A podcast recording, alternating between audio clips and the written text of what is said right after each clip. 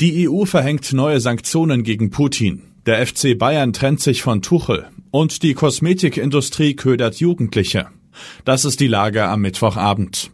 Spiegelredakteur Oliver Trennkamp hat diese Lage geschrieben. Am Mikrofon ist Axel Bäumling. Neue Sanktionen gegen Putin. Wir müssen Putins Kriegsmaschinerie wieder schwächen, schreibt die EU-Kommissionspräsidentin Ursula von der Leyen bei X, früher Twitter. Die Mitgliedstaaten haben sich auf neue Sanktionen geeinigt. Damit möchte die EU vor allem Russlands Zugang zu Drohnen einschränken. Zudem werden fast 200 weitere Personen auf die schwarze Liste gesetzt. Die USA wollen am Freitag zudem neue Strafmaßnahmen gegen Moskau wegen des Todes von Kreml-Kritiker Alexei Nawalny verkünden.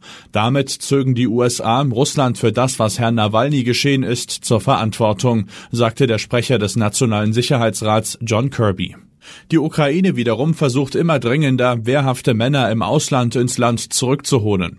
Der Ton wird dabei rauer. Im Januar forderte ein Berater Zelenskys Gastländer dazu auf, ihre Unterstützung für ukrainische Flüchtlinge zu streichen, damit sie heimkehren. Bis zu einer halben Million neue Soldaten brauche die Ukraine, fordert Ex-Armeechef Salushny. In den nächsten Wochen soll das lang umstrittene Mobilisierungsgesetz verabschiedet werden einvernehmlich abgesägt? Es wird auf allen Ebenen der Gesellschaft zu wenig gearbeitet, sagt die Wirtschaftsweise Ulrike Malmendier. Ob sie damit auch den FC Bayern meint? Der Club trennt sich jedenfalls im Sommer von seinem Trainer Thomas Tuchel. Der Vorstandsvorsitzende Jan-Christian Driesen lässt sich mit der in solchen Fällen üblichen Floskel zitieren, wir sind in einem offenen, guten Gespräch zu dem Entschluss gekommen, unsere Zusammenarbeit zum Sommer einvernehmlich zu beenden. Tuchel selbst beteuert, er wolle selbstverständlich weiter alles für den maximalen Erfolg geben. Damit wird der Rest der Saison zu einer doppelten Mission, berichten Peter Ahrens und Jan Göbel. Die aktuelle Mannschaft kämpft noch um Titel, im Hintergrund wird bereits an der Zukunft gearbeitet.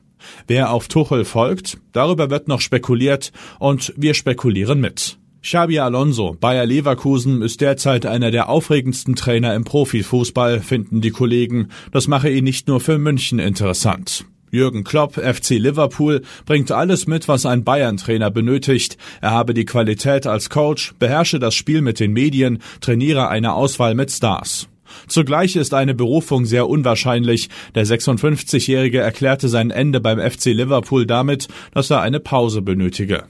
Sinedin Sidan, vereinslos, hätte als Weltstar die Aura, die auch erfahrene Spieler noch dazu bringen würde, zu ihm aufzuschauen, so die Kollegen. Er spricht allerdings kein Deutsch. Das dürfte man also Uli Hoeneß vor einer Verpflichtung nicht verraten. Heute wichtig. Die Kosmetikbranche nimmt zunehmend Kinder und Jugendliche ins Visier, berichtet meine Kollegin Ines Zöttl. In den sozialen Netzwerken läuft die Diskussion heiß, seit eine Sephora-Verkäuferin auf TikTok empört berichtete, wie eine kaum Zehnjährige mit Produkten für mehr als 900 Dollar zur Kasse gekommen sei, schreibt Ines. Nur mit Mühe habe die Mutter ihre Tochter überreden können, wenigstens ein paar Sachen aus dem Einkaufskorb zu nehmen. Auch andere Kosmetikverkäufer motzen demnach über ungezogene Kinder, die Testkosmetik in den Geschäften leeren und überhaupt Chaos verursachen.